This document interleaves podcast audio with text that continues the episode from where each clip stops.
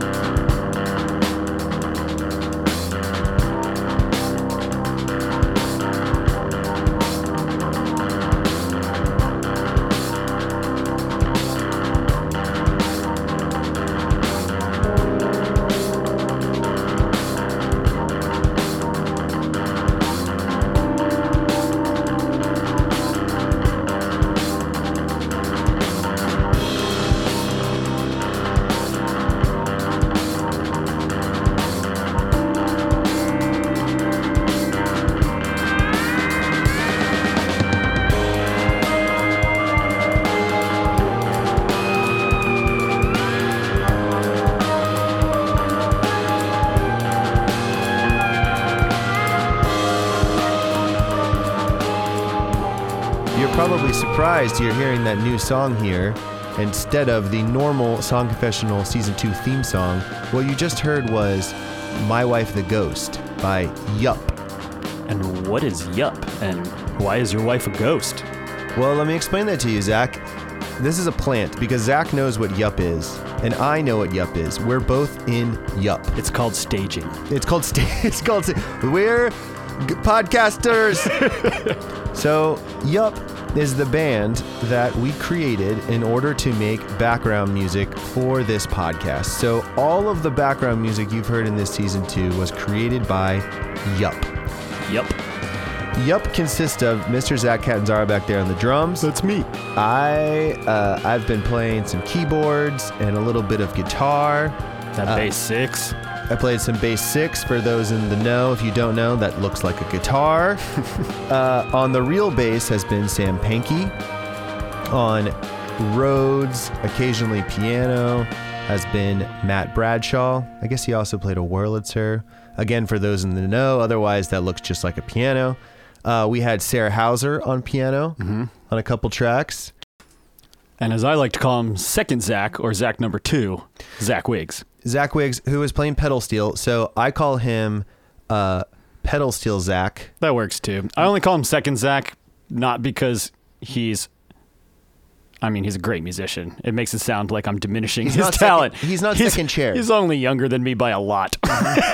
so that's the only reason. Your second Zach is because I'm jealous.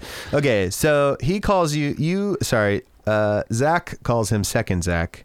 I call him pedal steel Zach. which is really a better label. I've given this Zach over here many names, and if you don't remember them all, you fucking failed the song. to go back and listen quiz. to every fucking episode intro we've ever done.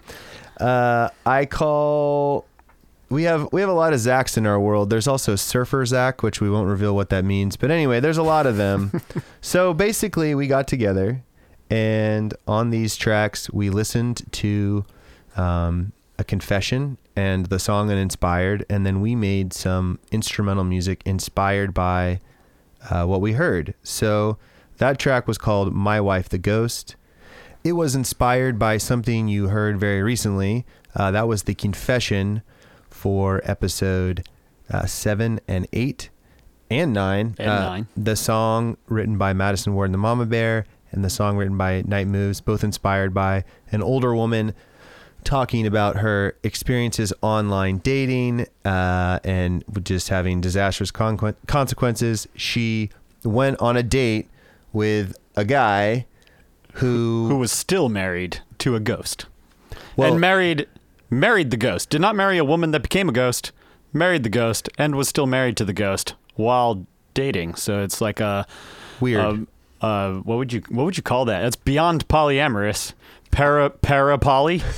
Para polyamorous, You've heard it here first. Uh, yeah, peri polyamorous. Also, for some reason, I just thought about that movie, uh, that Bill Bellamy movie, um, How to Be a Player.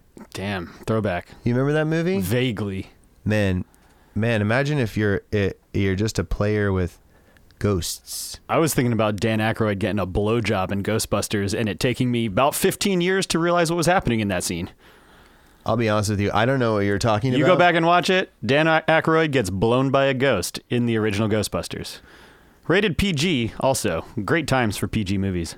The original Ghostbusters. Very first one, he gets a blowy.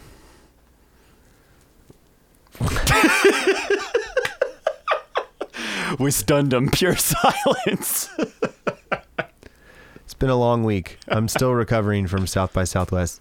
So the to further the idea of Yup, uh, basically every episode, like Walker said, we were inspired by the single that came out in that episode, and not just inspired by, but we kind of intentionally would write three versions of the same complementary tracks, like same chord structure, completely different vibe, and Yeah, like same core melody. core melody, and yeah. then just change around that riff. I think the, the, the idea was to sort of, in a classic sense, soundtrack. yeah, and have yeah, be able to fit different emotions, but to Mm-hmm. be cohesive. Prior to doing this, in season one, we used instrumental versions of the featured track. Uh, and in those mini seasons, you know, we were just kind of, you know, grasping at straws, using demos and instrumental things we'd made and Whatever, whatever. quarantine ditties happened. And, Yeah. and since we started making this season uh, in that nebulous period where uh, it felt like we had a lot of time, we thought, let's do this. We've got a lot of musician friends. It'll be a very yes and attitude where we just come in and roll with the first idea. Mm-hmm. And we made all this music in like three days. Pretty much, yeah. It was so fucking fun too. I think it was like maybe I don't know, after a year of really floundering, being like peak fun. It was the most fun we'd had in a really long time. It was also one of the first times we'd gotten in a room and played music together That's with true. other people. This these this particular song you just heard was tracked at Public Hi-Fi live. Uh, we were we were not wearing masks. It was still in the mirage of early summer 2021. Um, we had a very good time, and that is the spirit in which most of this music was made. Was just getting together and feeling good, being in a studio with musicians, not worried about killing each other from with Yeah. COVID. Hot vax summer vibes. Hot Vax Summer Vibes, man, that's great. So, so you just heard My Wife the Ghost 3, and now you're going to hear M. Night Shyamalan plot twist. Now, I have a memory for little details like this. Zach doesn't. So, Zach, do you want to just guess why it's called that? Uh, because we did something different at the very end that nobody saw coming.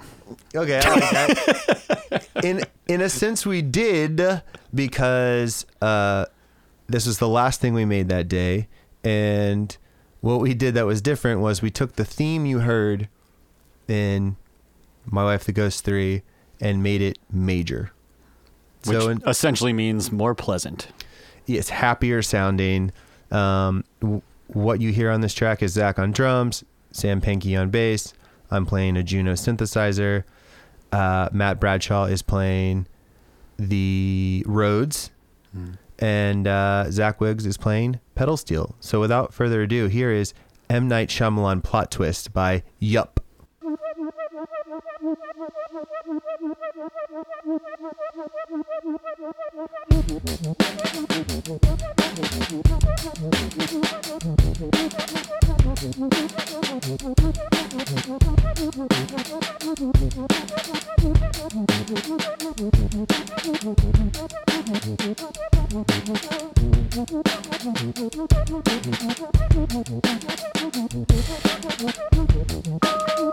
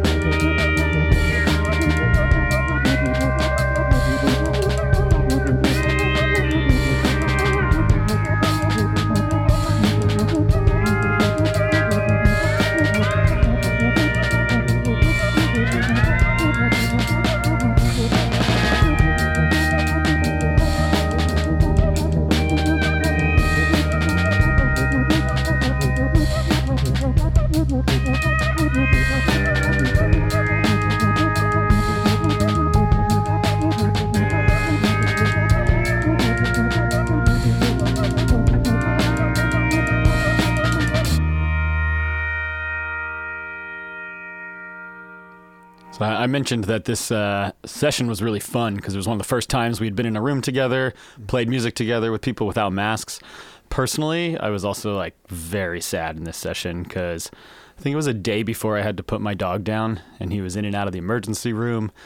It was kind of brutal, but what's better than playing music with people when you feel like shit? Uh, I agree with the last point. I, I I don't remember this session being particularly fun, and not fun like the other Yup sessions because because your dog was very sick. So I always in my mind uh, always associate this last one in particular with because you left a little early to go uh, to go to the vet or to go home or something. That's that's definitely my memory of working on this particular set of songs. It's amazing though. I mean, for me at least, uh, I have such fixed musical memories Mm-hmm.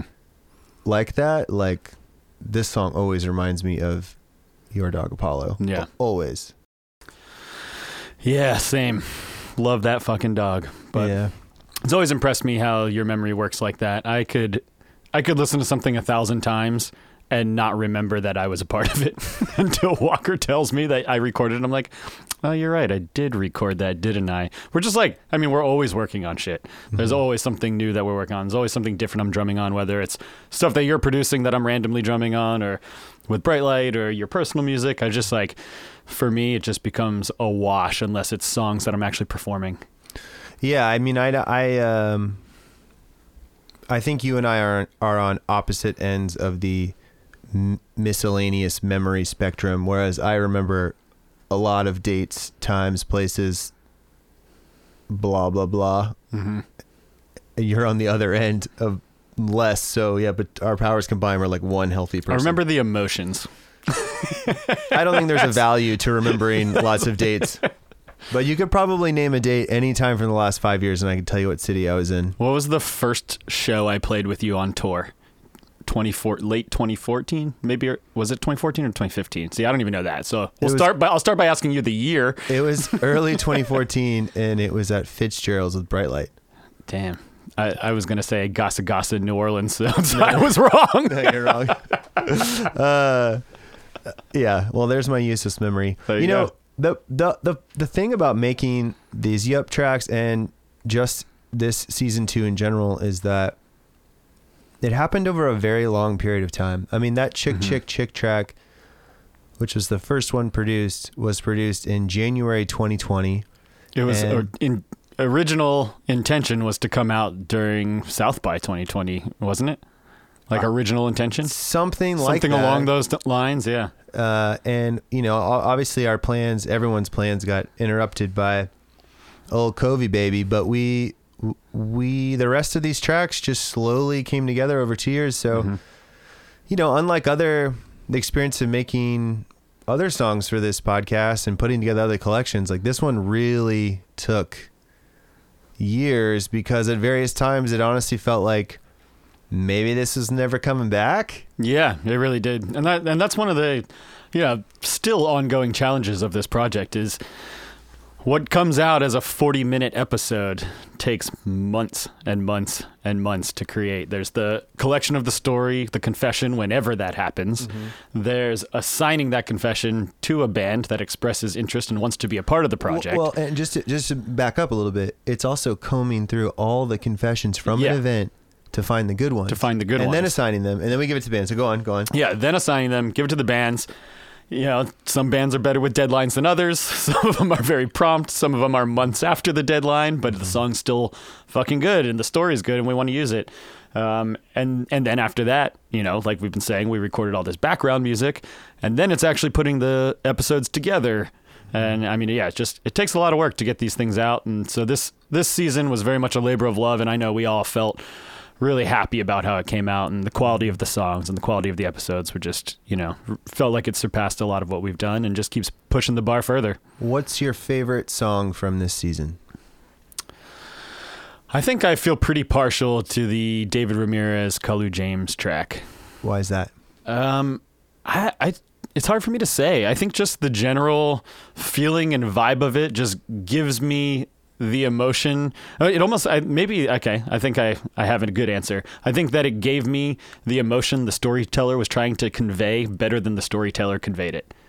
And that was what I thought was cool about it. It's like because that one in particular was about a scary story, but the way it was told wasn't particularly scary. But the song matches the vibe of what the expectation for the story was going to be. I think that is well said. That is one of my favorite songs that's ever come out of this, and I think it uh, it checks a certain box for things we've been producing, uh, which is could be a True Detective season theme song. Totally, that's pretty much been the goal. I mean, it, that that one above all else does it, and I also, um, I, I'm always blown away when uh, when the song, let's say, like outpaces the inspiration. Mm-hmm. You know, and and I I loved her as a storyteller, that confessor, but I felt like their song was just was just phenomenal. I, I think what you just said, we got pretty lucky on in general with season two. A lot of the songs kind of outpaced the expectation. I mean, same uh, same with the C Moya song, so groovy and funky, with a story that I mean, it, it was told really well, but again, it was just like a story about essentially getting some hash, smoking some hash. Accidentally bringing some hash home, smoking the hash. Yeah, yeah, but I, I do think that, uh, but the, it's at least you can describe the, the what makes that Simoya confession interesting in like two sentences, and I feel like the the David and Kalu one, you know, it's it's not a well told story, and the the song that they put together from it is just airtight. It's amazing. Couldn't agree more. All right, I guess we both like that song. So, what's your favorite confession from this season? Uh, I have a two part answer to to your question. So right. my initially, I would have said my favorite confession was the one that inspired the Chick Chick Chick track, and the reason I used to love it, um, is because he was a such a character, and the way he told that he was a character he was a good storyteller and and just the story itself was so uh just out of this world. Um but he, he actually hit me up after it came out and i think with everything that's happened in the subsequent years since he gave that confession he was really embarrassed Uh, and I think he was embarrassed, um, not because he's necessarily ashamed of what he did uh, as a kid, but that he felt like he sounded like pretty broy and kind of like an idiot, which you know he doesn't see himself that way. I, I and to be honest with you, I didn't really ever listen to the confession and think about that stuff, but I don't know. It just colored it for me in a different Yeah. way because well, the band definitely, you know, conveyed that impression. Um, but I don't know. I always felt like the need to defend him a little bit because, okay, so he was in kind of an idiot with the picture and making a stupid joke, but I don't know. I, I live in Texas and I'm a gun owner. I'm Yeah. a legal gun owner that lives in Texas. I just, I, I guess we have different perspectives on that kind of thing. Oh, yeah, I don't even think the gun part was why he felt like he was an idiot. I think he just, um, you know, maybe it was the editing too or something, but it was more that he he wasn't putting any distance between his behavior then and who he is now and how he Yeah. retold it. And I think that was the Uh, regret. okay, yeah, that that makes sense. He's telling a story of his younger self, but the way he told it was almost like it just happened. Yeah, and like he's still that person. Yeah, yeah, I guess that makes sense. So that used to be my favorite confession, but then that that kind of colored it. Um, you know, I don't know. Maybe maybe it's just growing and evolving or something as a person. But my next inclination was to pick the very very traumatic uh, confession that Jane Ellen Bryant and Tara and I wrote a song to.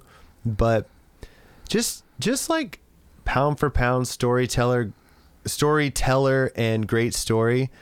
I just love that woman that Madison Ward and Night Moves wrote a song It, about. it really is the best.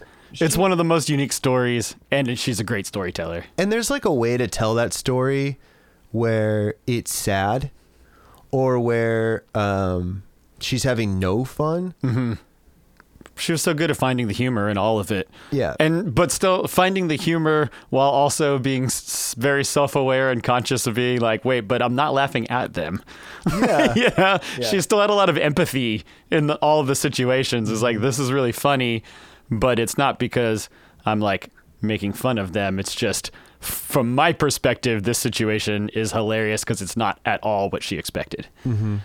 something I think about often when we're doing this project, and it, it does come up uh, from time to time with the artists that we work with, is I wonder how these confessors have changed since we talked to them, you know, because th- what they said on this one day at some point in the past stays very real to to us on this end because we're like work on them Yeah, we listen to it over and over and over and analyze it, and yeah, absolutely. and some people they are having a day and they're in a certain way and they don't necessarily bring the same energy to the story that they're telling you know a couple days later let alone a couple years Yeah, very true.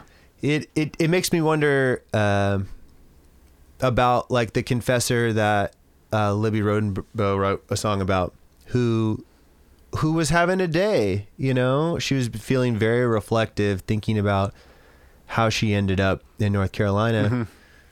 Who knows? Maybe that woman is made pretty moody and a few days later would explain in the booth completely differently the same series of events. Yeah, absolutely true. mm-hmm. Yeah, it's it kind of depends on however they're processing at that moment in time, which is I mean I, that's kind of the the fun part about a confession style thing in general. It, it is about that singular moment. It's not necessarily about the overall perspective of the story or what you learned from it or you know, it's just about that moment and that's it. And then the interpretation comes after that and that's up to the so the artists, the songwriters as well as us the hosts and as well as you the listeners. It's we all get to kind of put our own perspective and opinions in there.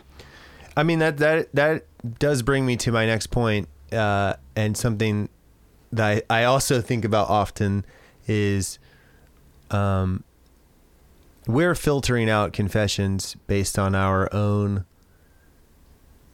biases, tastes, whatever. Yeah. I mean, it, it, I don't think, feel bad about it. I don't think there's a perfect way. Yeah, we have to pick it. we have to pick something. Yeah. but it does make me wonder sometimes if there are like if there are confessions just just back at some I mean we've taken hundreds of these things. There's got to be one that we just really missed out on. I'm sure you're right. That's that's why we have Tate. Tate is a song confessional man, like a company man, a song confessional company man. man. Our newest company man.